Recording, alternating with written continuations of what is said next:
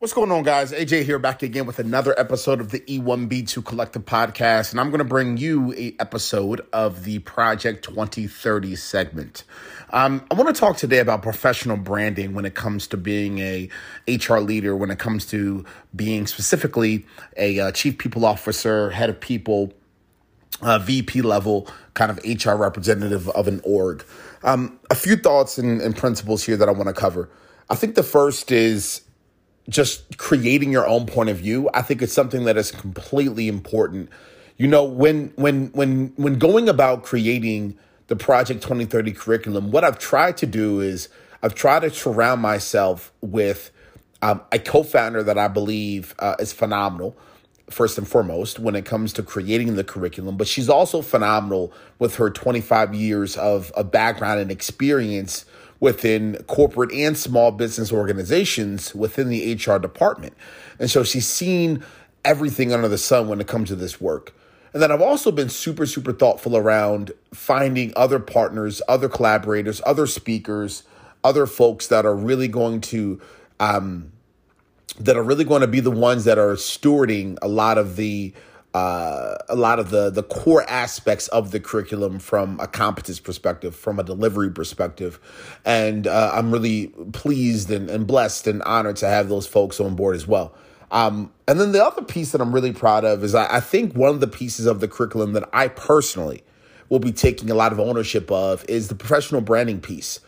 So going back to my original statement, I believe it is incredibly important as as an HR leader, as an HR executive, I believe it's incredibly important to cultivate a perspective, a point of view around this work, and then to document and put that point of view out to the world as a secondary focus. So let me focus on the first. What do I mean when I say cultivate a point of view? I believe similar to similar to the marketing world, similar to the operations world, similar to um, the CTO, you know, technology world, similar to being a founder in a CEO world. There are so many different types of point of views and ways to go about it, different ways to skin the cat, if you will.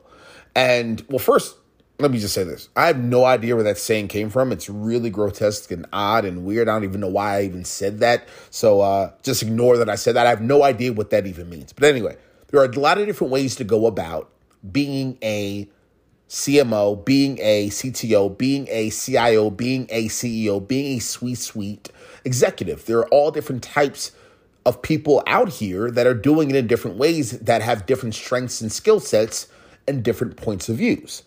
And I think the same can be said for the chief head, uh, the chief HR officer, the head of people role, the the VP level role. I think there's a lot of folks that are really, really, really passionate and skilled when it comes to talent acquisition. Uh, I think there's a lot of people that are really, really skilled when it comes to maybe potentially uh, global law, compliance, um, um, keeping the organization out of hot water. I think there's a lot of folks that maybe are really great at learning and development, maybe folks that are really great at uh, at change management, maybe folks that are really great at starting and creating the teams from the very first time. Maybe those folks that are really great at OD work um, um, from a from a uh, from an organizational development standpoint. I think if you look across the board, there are tons and tons and tons of folks that are really really phenomenal when it comes to all different types of being ahead of people. Now, I believe as you move on to becoming an executive, I believe that you need to not only have that point of view, have that skill set, have that passion, but you have to expand that to look over all functions of people. You have to expand that to have an overall viewpoint of all of this work at a real deep practitioner level as well as a real deep strategic point of view level as well. And so I think cultivating and understanding your point of view of all things talent development, of all things executive coaching, of all things recruiting, of all things onboarding, of all things internal career mapping, of all things compliance, of all things policy, of all things people, I think is really, really important. And how do you go about that, right? You go about, you know, cultivating that point of view from learning right? You go you you go about cultivating that point of view by ingesting tons of podcasts, ingesting tons of case studies, tons of white papers, tons of research. Uh, you know, developing and building out your network to such a level where you're collaborating and working and speaking with so many different types of C-suite executive level HR folks. Um, you also do it and this is another nuance that I think is really out of the box, but really impactful. You also do it where if you're thinking about, and this is the point of Project 2030, taking that first step to becoming that C suite. You also do it by raising your hand, being humble, and looking for internships, looking for shadowing moments, looking to really get underneath of the hood, if you will, and going to your colleagues, going to your network and saying, I want to learn. I want to grow. I want to be amazing. I want to figure out how you are doing great work in the talent acquisition space, how you are doing great work with global law and policies and, and, compliance, how you are doing amazing work when it comes to supporting uh, uh, your internal talent and from a mobility perspective, how you are doing great work over there in DE&I, how you are doing great work over there with executive coaching. I believe it is, I believe it behooves you for the long tail of your brand professionally, the long tail of your career, attempting and trying to climb the, the ladder of becoming ahead of people, I believe it behooves you to put your tail between your legs, be humble, be patient, and go into each and every little tiny crevice of this space and learn from those that are doing it at a high level consistently. Um, and so let me kind of transfer over to documenting this. So that's cultivating a point of view behind the scenes. All the things I just expanded upon are cultivating a point of view behind the scenes. Let me talk about what it looks like and what I mean by cultivating a view, point of view above water. What I believe that looks like is in two different formats, three different formats, actually. I believe that looks like LinkedIn. I believe that looks like medium.com. I believe that looks like Twitter. And in all these different mediums, what I think you do is I think you spend a lot of time documenting, um, putting out content to the world. That can be in a podcast format, that can be in a written format, that can mean engaging in groups and channels and other people's comments and other people's posts. I believe that means going out of your way to be on panels, um, guest blogging, writing your own blogs. I believe you should take all of the behind the scenes work that you have done to really figure out who you want to be in this world. I believe you should put that out at scale. For me, I'll talk about myself. If you guys Google Anthony Vaughan, V A U G H A N, and then put HR behind it, what you will find is content at scale at scale.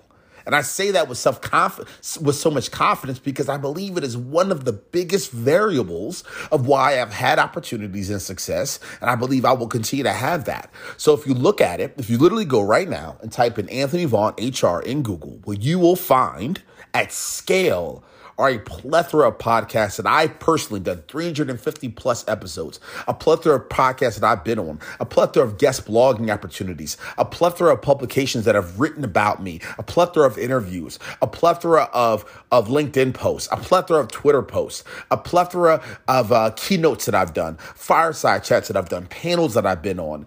If anyone wants to hire me for the very first time in my life, in my career, to become the chief HR officer, the head of people, the CHRO, whatever you want to call the title, they will immediately know the type of person, the type of HR guy or gal that they are getting by the content that I'm putting out to the world.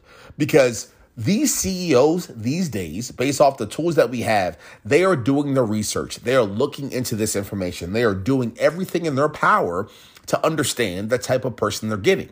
Now, why is all this important? All this is important for two main reasons. Number one, because you don't know where the organization is along these along this employee experience people operations life cycle. Again, going back to my very first point, there are different types of C-suite HR leaders, and you want to make sure the type that you are actually fits very well with the type that they need today. And so if you have a bunch of content out into the world, if a recruiter reaches out to you, if a CEO or a hiring manager does their work behind the scenes, they'll already know who they're getting.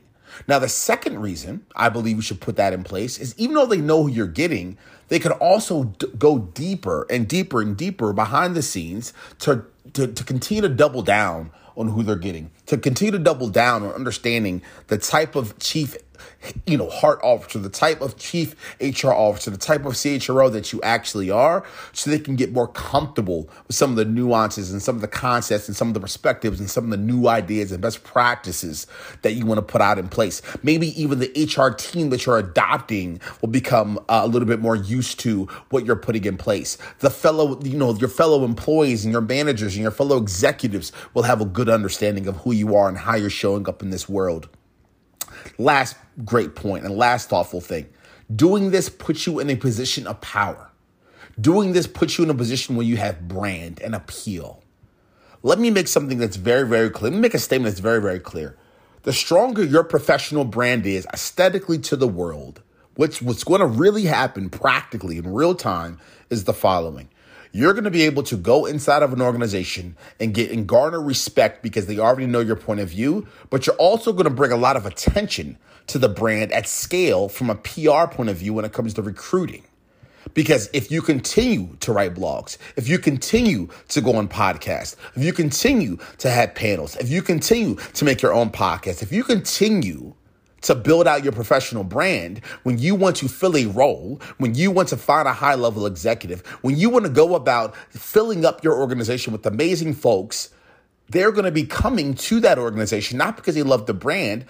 They're also going to be coming to the organization because they love and appreciate your point of view and your background.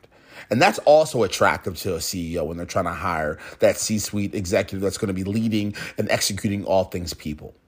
And so these are just a few thoughts that I think are incredibly important that people that are looking to apply to this role need to genuinely think about doing. I recommend doing it for at least a minimum of a year.